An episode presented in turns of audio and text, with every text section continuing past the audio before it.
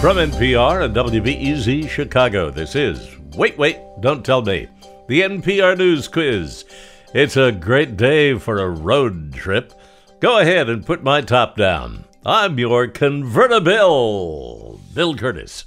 And here is your host, the man who's been waiting all quarantine to put on his seersucker sweatpants, Peter Sagal. Thank you, Bill, and thanks again to our completely fictional audience who this week are the good people of Amity Island applauding when the mayor opens up the beaches.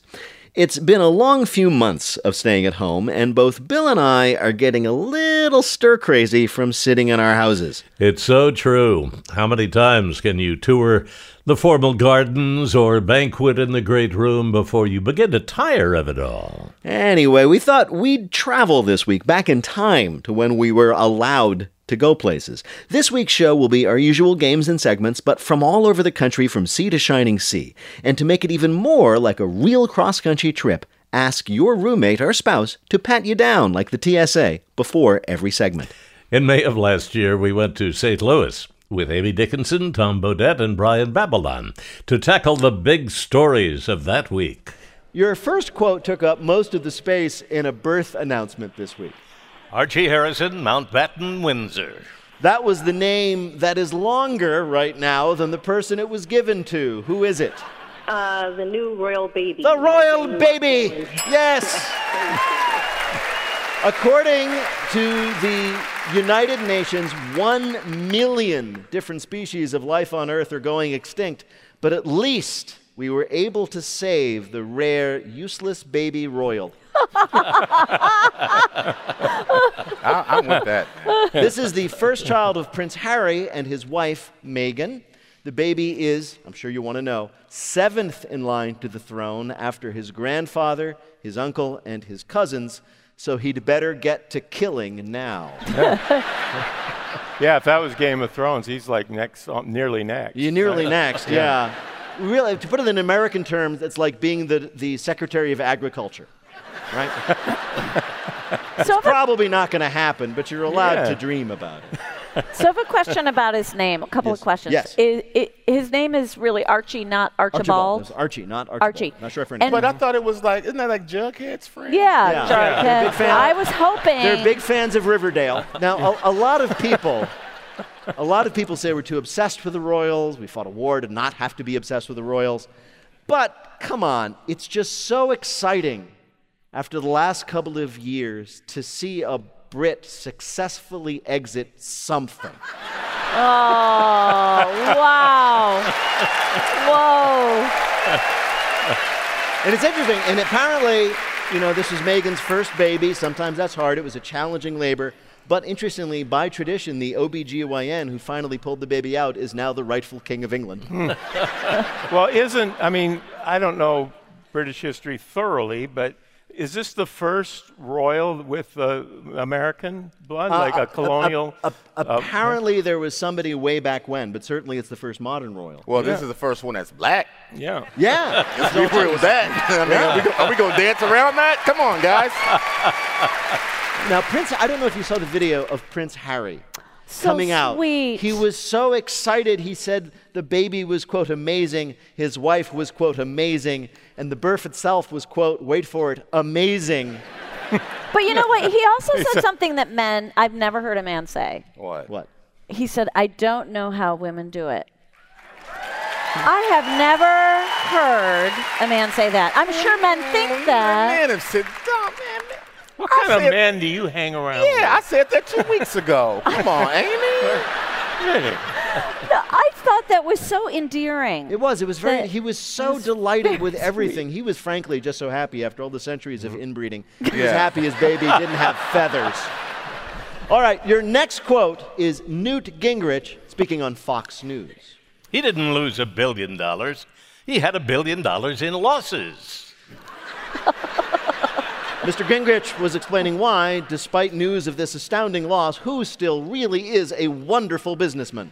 Could it be Trump? It could be Trump. Yes, Donald Trump, our president. The New York Times reported this week that Donald Trump lost $1 billion between around 1985 and 1994. He lost money running a casino, hotels, airlines, a football team. On one occasion, he left $300 million bills in the pockets of his pants that he ran through the wash. Honestly, we should have figured out he really wasn't that good at business when he tried to pay off Stormy Daniels with a Groupon.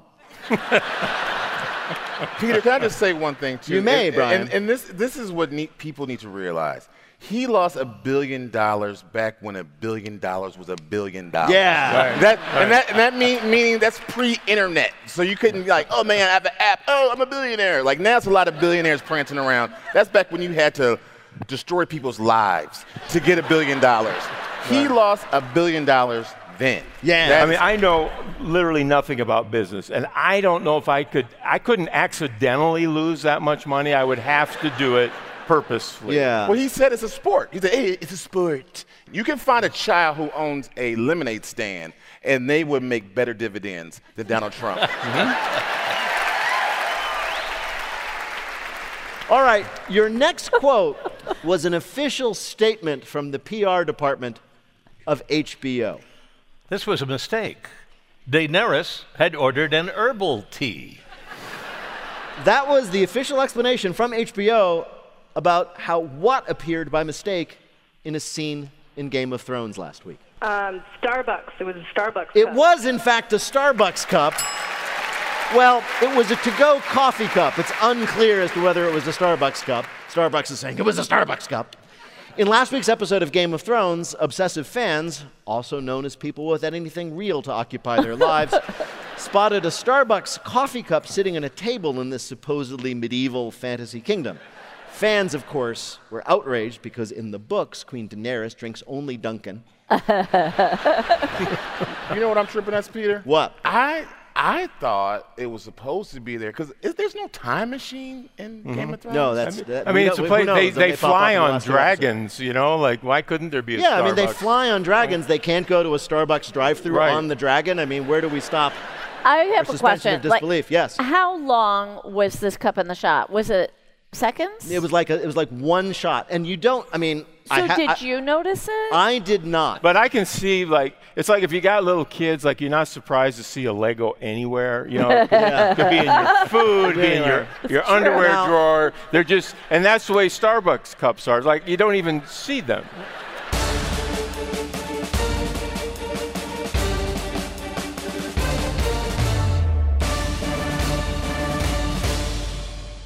Now let's jump on the Wait Wait Winnebago and head east on I 64 to Savannah, Georgia, where in February of 2019 I posed some questions to Roxanne Roberts, Mo Rocca, and Peter Grosz. Mo, there's a new app called Recharge, and it lets you rent your what to people in increments of single minutes. Cell phone. No? Okay, it lets um, your body.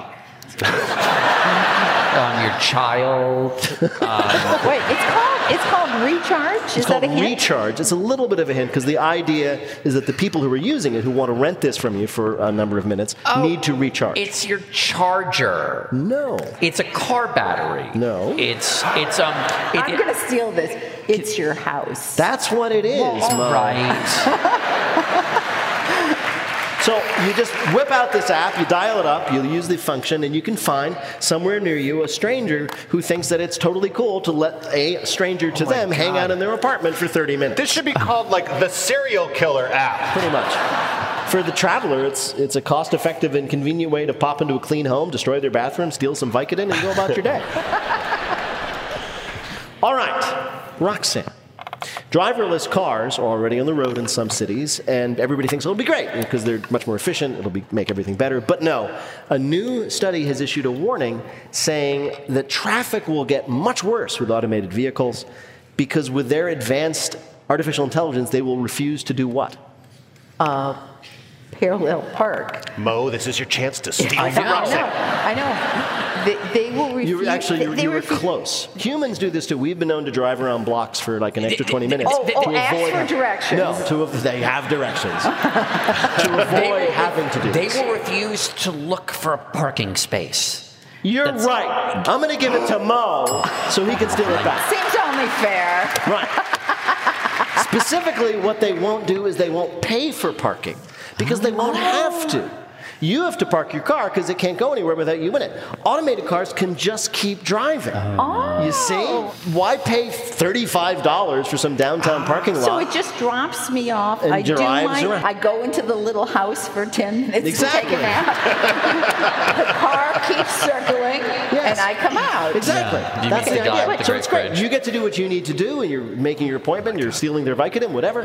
Uh. and the car does what it wants, which is kill more pedestrians, and then you meet up again. But isn't that also very wasteful in terms of fuel? Exactly. That's what the warning is about. Right? It's from Transportation Policy Magazine, which has gotten really to be a downer. I remember the good old days when it was all bright stories and centerfolds of the Secretary of Transportation. Now, Uh, Elaine, wow. Elaine Chao. Hey, Secretary. I also like the idea that like you go inside you- what you what you do, and the car goes out and drives what it does, and I just think like a driverless car without a person in it is like wee. it's like I love my life. It's driving. I can do whatever I want. Can it, can it steal Mr. Sexy License?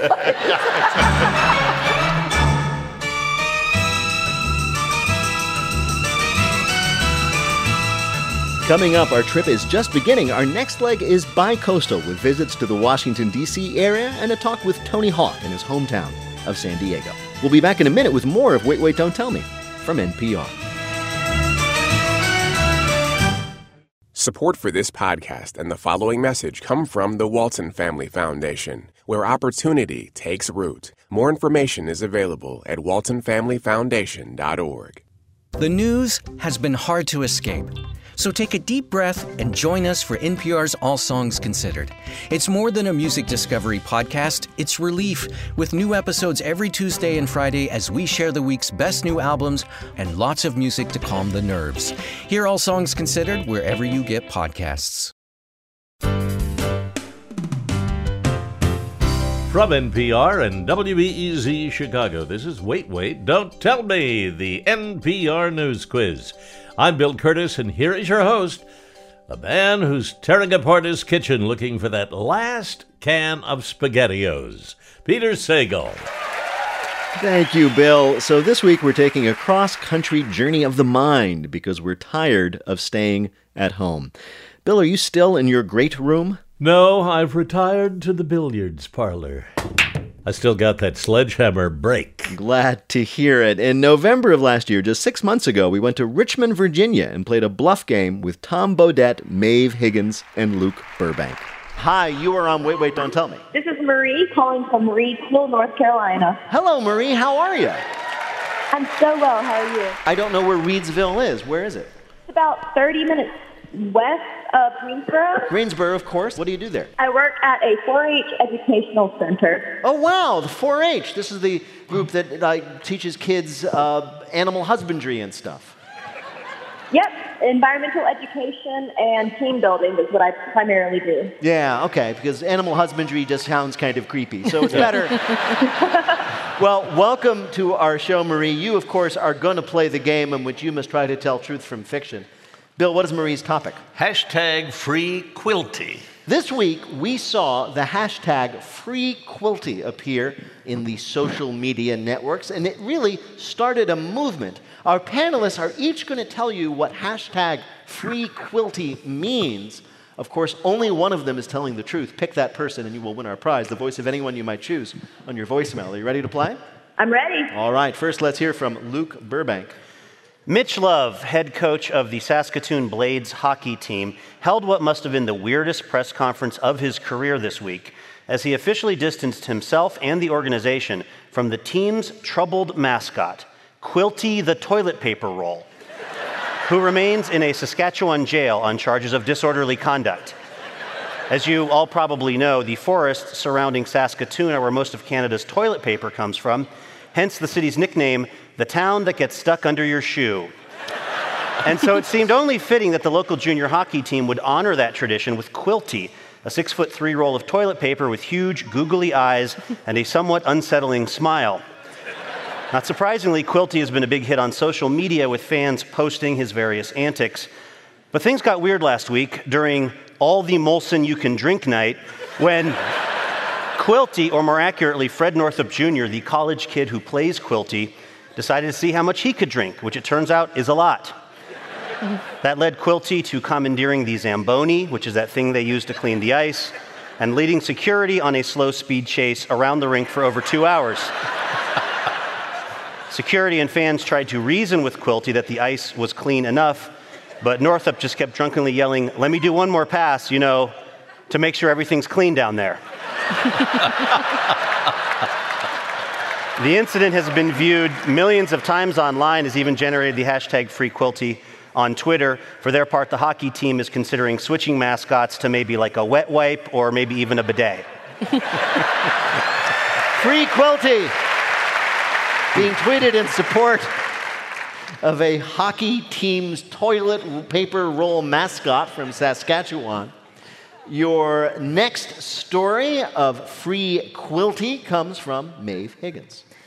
Picture this it's the middle of summer, and you're fast asleep beside your handsome husband, who's exhausted from his job as a firefighter and a human rights lawyer, and also from his hobby as a swimmer, which gives him an enviable triangle shaped torso with really fabulous shoulders and a neat little waist. Um, then you wake up and you're freezing cold. So you lie there shivering. You don't forget for a second how lucky you are to be so skinny and have such a good, tired, handsome husband and such wonderful and also very thin children. But sadly, you contract pneumonia and you die. Um, that is the true story of Megan Fields of Astley Village, Lancashire, in England. The hashtag Free Quilty has been set up in her name and in the name of every scrawny woman who gets cold at night all year round. This is actually really sad. Um, according to the president of this quilt awareness campaign, Vegan White, little tiny women need quilts year round. That's why we invented the hashtag free quilty. In fact, I'm speaking to you through a quilt right now even though it's 90 degrees outside, because I'm just so little. Every type of scientist, including astrologists, are, are predicting that more and more women will need quilts year round. Let's give the last word to Hunk Fields. In memory of my beautiful thin wife, Megan. As a fireman and a human rights lawyer, I want to say free quilty. I believe every cold, thin woman should have access to quilts all year round. In fact, I just bought my new wife, Tegan, a brand new quilt. so, really sad. It is sad. It's but I'm glad that he found somebody. Somebody. somebody. Yeah. Tegan. Tegan, His new yeah, wife. his new wife, yeah. Replacing Like Megan. Megan with a T. Yeah, yeah. So it's, Also very slight, I would imagine. she's absolutely tiny. Yeah. Free Quilty, a campaign to provide poor, cold, skinny, slender women with quilts. Your last story about freeing Quilty, whatever that might mean, comes from Tom Bodett. A cat named Quilty has been sentenced to solitary confinement for continually letting other cats out of their enclosures at his Houston shelter. Multiple warnings failed to curb the problem. Weird, considering how famously compliant cats are to verbal command. Quilty, with the cold eyed stare of a serial con, was caught by staff at Friends for Life Animal Rescue and Adoption Organization, jailbreaking other cats out of the senior room several times a day. The shelter's staff grew weary of the morning cat roundups caused by Quilty's escapades and were forced to isolate him. When word broke of this, a hashtag Free Quilty online campaign was launched to rescue the clever cat. Of course, Quilty had freed himself from solitary before he could be released, but is still hoping for a forever home, or at least the shelter staff is. So the one thing that is absolutely true is that there was a hashtag free quilty that went viral this week. The question is, what did it mean? Was it from Luke Burbank, a campaign to free quilty, the toilet paper roll mascot of a Saskatchewan hockey team? From Maeve, a movement to provide skinny women with quelts to protect their skinny selves on cold nights. Or from Tom Bodett, a campaign to free a cat that escaped more often than Steve McQueen in The Great Escape. Which is the real story of Free Quilty in the news? I followed this story closely, and I'm proud to say I know that Free Quilty was in reference to the cat. The cat is your choice. You Is speak cat it seems from Uh, knowledge, so you've chosen Tom's story. Well, to bring you the correct answer, we spoke to someone involved with a real campaign. Quilty, he would open the door, all the other cats would leave, and he would go back to bed. That was Celise Shuttlesworth. She's the founder and executive director of the Friends for Life shelter, talking about Quilty the cat, who cannot be kept locked up. Congratulations. You were right. Tom wins a point for telling the truth. You've won our prize, the voice of anyone you might choose, on your voicemail. Thank you so much. Thank you so much for playing.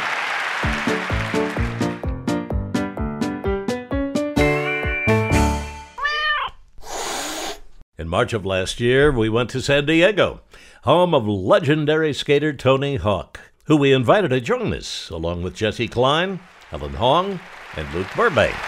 So, Tony, you are 50 now. So, what is it like being a skater in your 50s? Uh, it's it's tough to stay up on new tricks. It's tough to, it's tough to stay relevant. I Um, find it tough to go up and down stairs at my age. I am gripping the, I the definitely railing have with I have my hands. I have my days of, of soreness, but I think it's I, I never quit. That's my only secret. Yeah, I, I understand you go around and do a lot of public speaking as well. I do. Yeah, yeah. To, uh, to whom? who? Who wants Tony Hawk to come and speak? It's pretty. It's it's strange. Once you're connected into that world, you you start making the rounds, and I've done speaking gigs at uh, credit unions.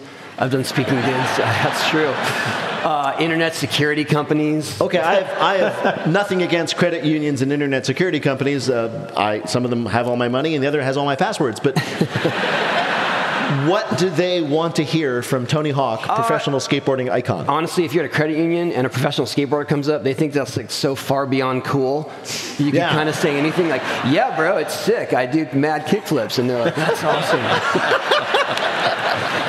You could get away I've never it. said that in a speech. I'm just You giving an example. Yeah. It does occur to me that, that given if you're speaking to audiences like that, or frankly me, you could make up anything you wanted. Sure, yeah. And I yeah. would buy it. Like, you know, I was the first person to do a half left Bolivian, and I'd be like, wow, yeah. whatever the heck. If you ever hear someone say fandango, that's sort of the code word from experienced skateboarders when they're making fun of you. Really? So, so how would that come up? So uh, how Oh, would like, that be oh, used? you skate? Yeah, well, you skate. What, what, you know, what kind of tricks do you? Oh, I can do backside fandangos. You know. and if the other person is nodding, you clearly know that they're not a skateboarder. Oh, but they're wow, pretending to. this is Yeah. very. You just ruined it though for America. Like half, hundred thousand people just went, "Oh my God, that guy was lying to me." Tony, can I ask you a quick question? I was a, an obsessed skateboarder as a kid, and I wanted to build a half pipe ramp in our backyard, which would have taken up the entire backyard. My dad never let me do it. Do you think if he would have let me build that ramp, I would be sitting where you're sitting right now? Absolutely, yeah. Wow. Will you tell him that? I'm going to call him really quick. Yeah, let's call him out. I, I, I don't know if any other father has ever had to deal with this problem, but it is a problem that you are so cool. Not to our kids. Really? No. no. Really? Not even even your kids? Your kids? I yeah. mean, yeah. And sometimes you're though, it- Tony Hawk for Christ's sake. It- what it more is- do they want? I have to say they are jaded because sometimes I get opportunities and it's not necessarily something I want to do, but it's a video, you know, it's a movie premiere that I feel like they'll be excited about. I said, hey, do you guys want to go? to We we got invited to the Incredibles premiere. Like, I don't know. I'll see what's going on that day. Really? What? hey, would you like to go to this amusement park where there's a ride I created that's named for me? And and there'll be no line. Well, I don't know. How long is the drive? I do want to ask you one last thing. Is it true that you are the first person to be allowed to skateboard in the White House? I wouldn't say allowed. Oh! Yeah. What happened? Well, uh, so I was there during the previous administration. They had a bunch of prominent or celebrity type fathers coming, and they were talking to a lot of different um, charities around DC. Right. But everyone converged at, the White House for in the morning. And I brought my skateboard because every time I go somewhere without my skateboard, people ask me that. Right. Where's your skateboard? And so I was going to get caught there, especially with the president No, sure. asking. Um, and suddenly I found myself in a hallway unattended. Um, and I was kind of looking around, and I had there were other a couple other uh, pro basketball players in in the same group, and uh, I said, "Hey, will you take my phone and shoot a photo if I ski?" Like, yeah, sure. And I skated, and it went viral. Yeah, of course it did. Yeah. And did you ever get in any trouble? I didn't. I, they kind of ignored it. Really? Yeah. I think they just didn't. They didn't want to say that I ever had permission. They didn't want to acknowledge that I did it. Um, but I would do it again. No. Not now. No. But I would do it again. Well, Tony Hawk, it's a pleasure to have you here again. Thank and you. This time, Thank you. this time, Tony Hawk, we have asked you here to play a game we're calling. Why, hello, you fancy bird. Tony Hawk, obviously your name, but it's also a phrase that here means a fancy bird, a Tony Hawk. Perhaps Is you've Tony never- fancy? Tony is a word that means right. fancy. So Okay. Tony Hawk is a fancy bird. I can't believe you've never realized that before. At any rate, we're going to ask you three questions about other fancy birds. Get two right, you'll win our prize for one of our listeners, the voice of anyone they might choose in their voicemail. Bill, who is Tony Hawk playing for? Tim Letshaw of Grand Rapids, Michigan. All right, Tony, ready to play? All right. Tony, we all know that the Queen of England loves her corgi dogs, but she also has a strong connection with some fancy birds. What is it? A, at any time, she can choose to wear a quote, living crown, which is a crested pigeon trained to sit on her head. B, by law, she owns every swan in Britain. Or C, among her bodyguards, the Queen's own Eagle Regiment, a squad of 12 trained attack birds. Wow. I really want it to be C. You want it to be C? Yeah. The Eagle Regiment. I'm going to go with it because it just sounds so great. Your little eagles, and they have those funny hats. and Yes, they please. March. No, it's No? actually B. By regal decree, since the 1300s, every British monarch technically owns every swan in Britain. They're all royal property. Wow. So if you fool with a swan, you might get hit with a very famous purse. So don't do it. Two more questions, although I appreciate your spirit there in choosing the dumber one, but that's all right. Next question. Swiftlets. Swiftlets are fancy cave dwelling birds in Southeast Asia. They're prized primarily for their what? A, they're the only birds known to lay square eggs, good for stacking. B, their saliva is used to make a very expensive gourmet soup. Or C, swiftlet feathers are super absorbent and used to make the first Swiffer mops. Uh, bird's nest soup. I've actually had it. Yes, you're right. It is B. The swiftlets make nests with their own saliva. That saliva is then used to make bird's nest soup, an Asian delicacy. Very good. Last question. If you get this right, you win. The caper capercaillie is the world's largest grouse. It's a kind of ground-dwelling bird. And the Caper capercaillie has been filmed doing which of these amazing feats? A, a triple axel while skating across a frozen lake. B, eating an entire anteater, earning it the name Anteater Eater. Or C, beating BBC natural historian David Attenborough in a fight. Wow. San Diego, I need some help. See? I really want to believe these other scenarios, though. I know, that would be lovely. Yes, see, that sounds that sounds more reasonable. That's exactly right. It is C. Um, but to be fair, Attenborough was kind of asking for it. He doing one of his nature specials talking about how the Kelly is very protective of its territory during mating season. He walks right up to them, and the capercaillie beats the hell out of him. It's really knocks him flat in his butt. Bill, how did Tony Hawk do in our quiz? He skates away with a win. Two out of three. You're a winner. Tony Hawk is, of course, a legendary skateboarder. His new mobile game, Tony Hawk Skate Jam, is available now on all the platforms. Tony Hawk, thank you so much for joining us at Don't Tell Me. When we come back, our journey continues with stops in Washington, D.C., San Antonio, Texas, and finally back home to Chicago with Wilco's Jeff Tweedy. We'll be back in a minute with more of Wait, Wait, Don't Tell Me from NPR. Support for this podcast and the following message comes from Best Fiends. Best Fiends is the puzzle game that has an engaging story and engages your brain. With thousands of puzzles that update monthly, there's always a new challenge to master. Best Fiends is the five star rated puzzle game that can be played anytime and anywhere, no internet required. Download on the Apple App Store or Google Play for free. That's friends without the R. Best Fiends. This message comes from NPR sponsor BetterHelp, a truly affordable online counseling service. Fill out a questionnaire online and get matched with a licensed counselor best suited to your mental health needs. Whether it's depression, anxiety, or trauma, BetterHelp will help you overcome what stands in the way of your happiness. Learn more at betterhelp.com and get 10% off your first month with promo code WAIT. BetterHelp. Get help anytime, anywhere. From NPR and WBEZ Chicago, this is Wait, Wait, Don't Tell Me, the NPR News Quiz. I'm Bill Kurtis, and here is your host, lying on his floor and seeing if he can see shapes in the ceiling tiles, Peter Sagal.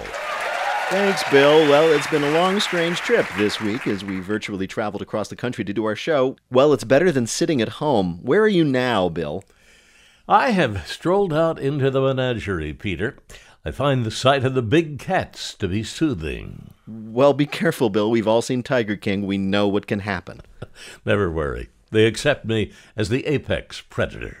One of our favorite places to bring our show is Wolf Trap, the outdoor performing arts center near Washington, D.C. When we went there in August of last year, I posed questions about that week's news to Negin Farsad, Peter Grosz, and Faith Salie. Faith, the National Park Service has put out a notice telling hikers at Great Smoky Mountains National Park not to be alarmed by what that they might find coming at them on the trail. Oh, it is uh, rolling dung. Yes. Th- that's it's it, it appears to be animated scat. Yes.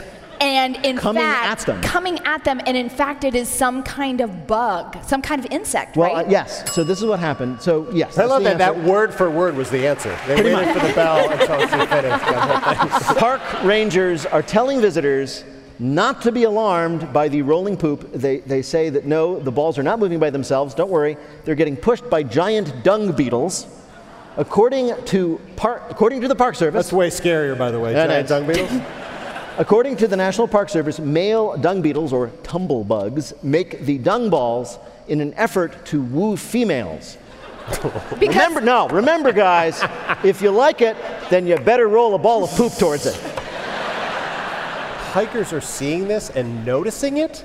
Like a dung beetle to me is oh, like the much smaller than my. No, it's a big bite beetle and a much bigger. The ball. It's like, a baseball size. yeah, it's ten times the size of the beetle. And Oh well, that's impressive. What's his number? That's- I mean, that's like ridiculous. That is an insane. That would be like me pushing like the boulder that almost killed Indiana Jones. Exactly Full right. of crap, and being like, "Hey, ladies," like, it's insane.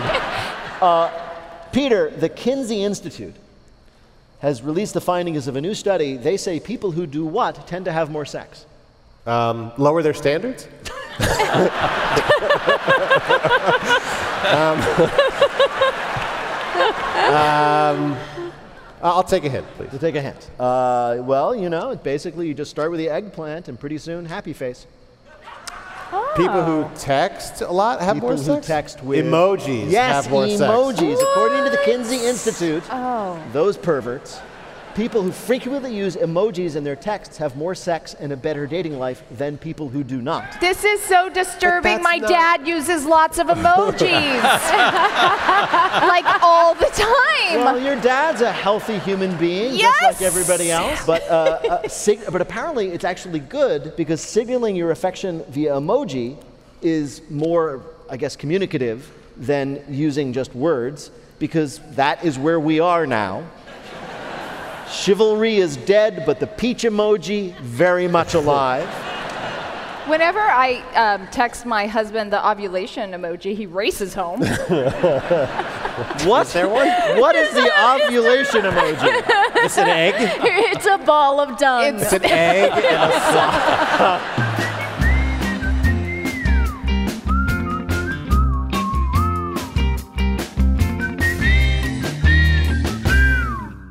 In April of last year, Wait Wait made its debut in San Antonio, Texas, with panelists Negin Farsad, Alonzo Bodden, and Maeve Higgins. Remember the Alamo? Not after that night of hard partying. Here's our limerick game from that show. Hi, you're on Wait Wait Don't Tell Me. Hey, this is TJ calling in from Waterbury, Vermont. Hey, Waterbury is a great place. What do you do there? I uh, groom ski trails for Sugarbush Terrain Parks. You're so you're a ski guy. That's cool. I'm a snowboarder, but yeah, we're up there every night just laying down corduroy for the people. That's really cool. You sound like a snowboarder. I'm just going to go there.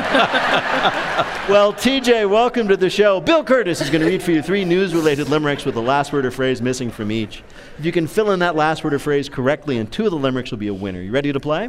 Yeah. All right. Here's your first limerick. My pet is a bit of a brat.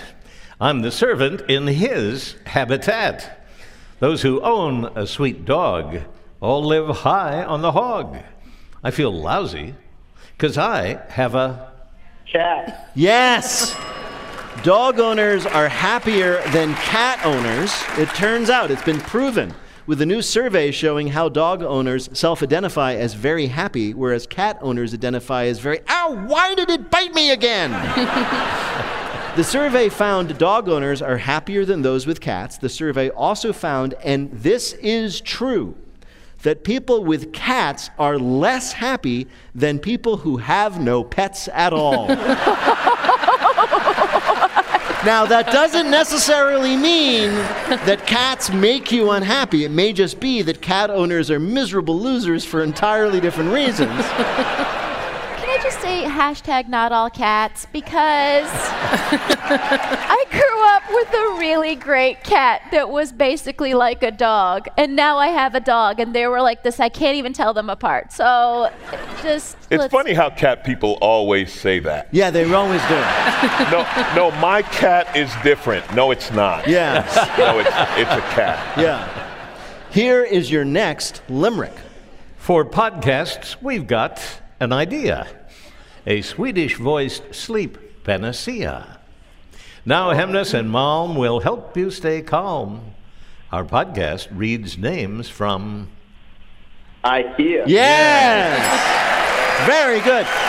Do you need a new sleep aid? Is our show no longer doing it for you? IKEA is launching a podcast made to help people go to sleep. Oh my God. That's what it's for, in which two Swedish men read the names of products from the IKEA catalog. Which is a great idea. It's much better than their original idea of reading from the illustrated assembly manual. Guy's like, I don't know. A man with a hammer is sad and the corner of his table hurts. I. now, the podcast is advertised as a great way to help people fall asleep, and if you listen to a clip, you can hear why. Björksnäs, chest of five drawers. Puderviva, queen quilt cover set. Swedish people reading an IKEA catalog is truly the definition of white noise. And if this isn't enough for you, you can turn into IKEA's next podcast from Guy Raz. How the hell do you build this? All right, TJ, here is your last limerick. On airplanes, the sound can be crushing when vacuum sucked water is rushing. Since kids can be scared to use bathrooms midair, we have softened the noise of our. Flushing. Flushing, right. Physicists are working to improve airplane travel, but not by making sure your plane doesn't crash. No, they're trying to make sure the toilet isn't too loud. People have been complaining for years about the deafening roar of the airplane toilet flush, saying it terrifies children and masks the other bathroom sounds they do want to hear. Apparently, designing a quieter mechanism that can function at high altitudes has been a challenge, but engineers have found a way to cut the noise of the flush by 16 decibels. You just put your fingers in your ears, brace your elbows. Unfortunately, they haven't found a way to reduce the sound of the guy in the seat next to you who can't hear himself farting because his headphones are on. Bill, how did TJ do on our quiz? Well, you know, did very, very well. Congratulations, TJ. Thank you. Thanks so much for playing.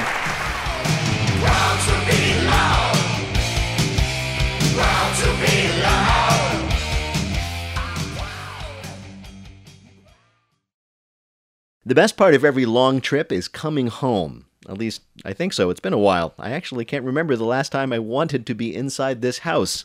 One of our favorite places in Chicago is Millennium Park, the shining architectural gem right by the lake, where a few summers ago we talked to Chicago's own Jeff Tweedy, along with panelists Bobcat Goldthwait, Amy Dickinson, and Peter Grosz.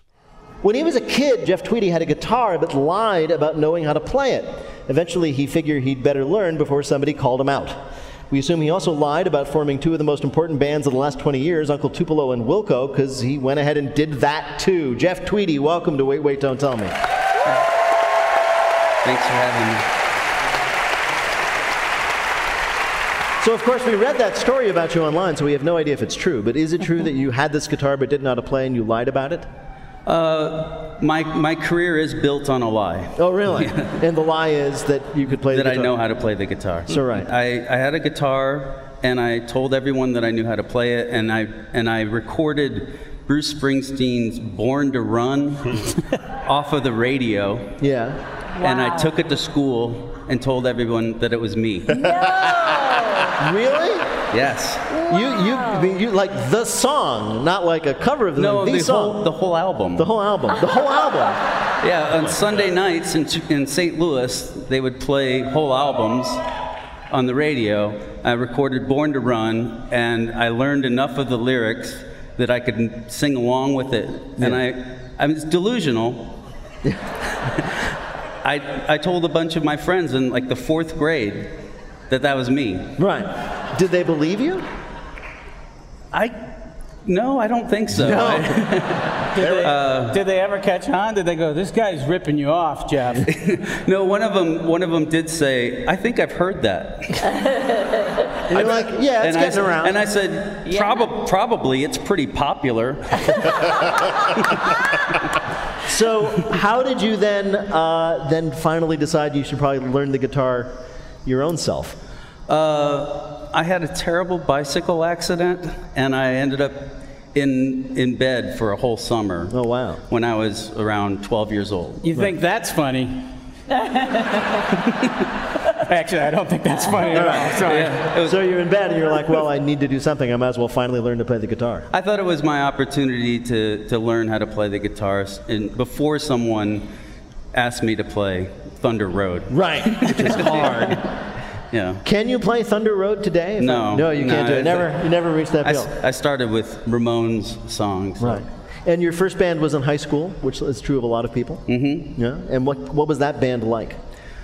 Well, it was actually kind of Uncle Tupelo, but it was with some of Jay Farrar's other, uh, his brother was in the band, and we played uh, mostly 60s garage band covers. Right. And then we, we actually did very, very well because there was nothing else to do in, uh, around where we lived. Right. So we just book a, book like a VFW hall, and every teenager from every high school in the county would come and, and drink underage. Right. And, and that was much more popular than we were, but we benefited from it. So that's Right. great. That worked. So and, and so when did you start writing your own songs?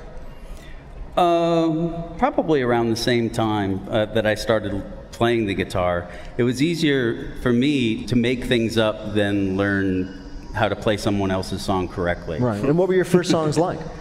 Uh, you probably heard some of them. They were like about, you know, being born to run and stuff like that. Oh, wait a minute. About New Jersey life, life in New Jersey. I just picture these fourth grade girls sort of gathered around you, and you're like, honey, I gotta hit the road, you know. Then they go home, oh, no, they're like. Mom, what's a tramp? Well, Jeff called me a tramp. There were there weren't any girls talking to me.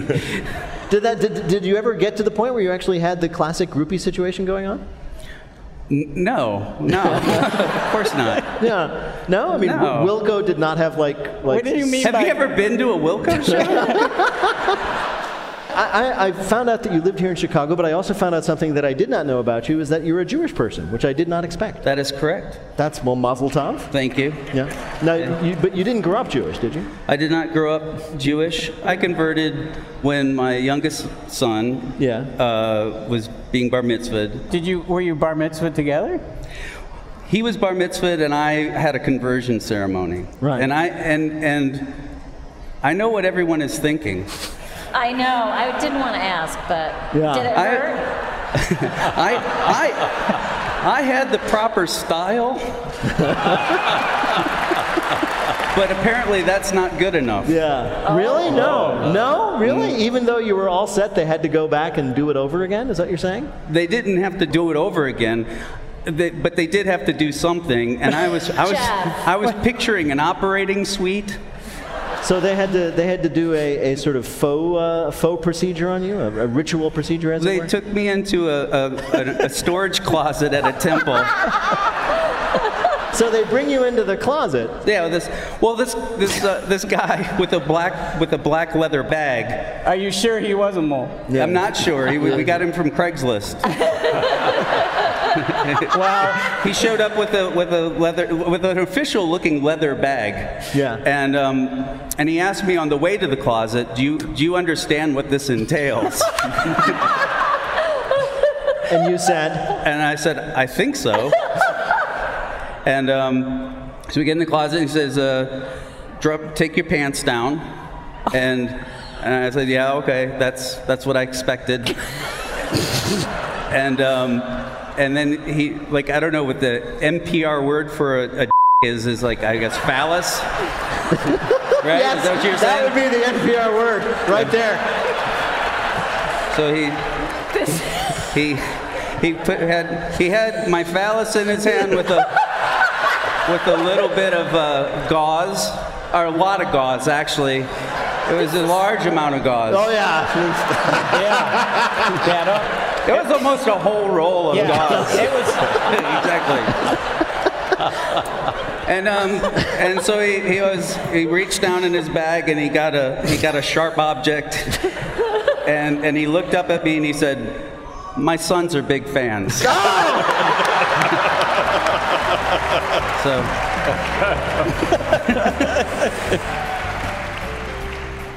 Our virtual trip around the country has come to an end, and I've got to say, there's no place like home. Let's hope we all get to go outside soon and prove it.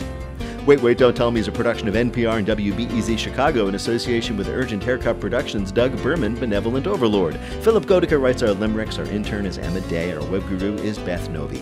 BJ Leiderman composed our theme. Our program is produced by Jennifer Mills, Miles Doornbos, and Lillian King. Our designated driver for this trip is Peter Gwinn. Technical direction is from Lorna White. Our business and ops manager is Colin Miller. Our production manager is Robert Newhouse. Our senior producer, that's Ian Chillag. And the executive producer of Wait, Wait, Don't Tell Me is Michael Danforth. Thanks to everybody you heard on this week's show, all our panelists, all our guests, and of course, Bill Kurtis. And thanks to everybody all over the country who came out to see us. We miss you, and we will see you soon. I'm Peter Sagal, and we'll see all of you next week.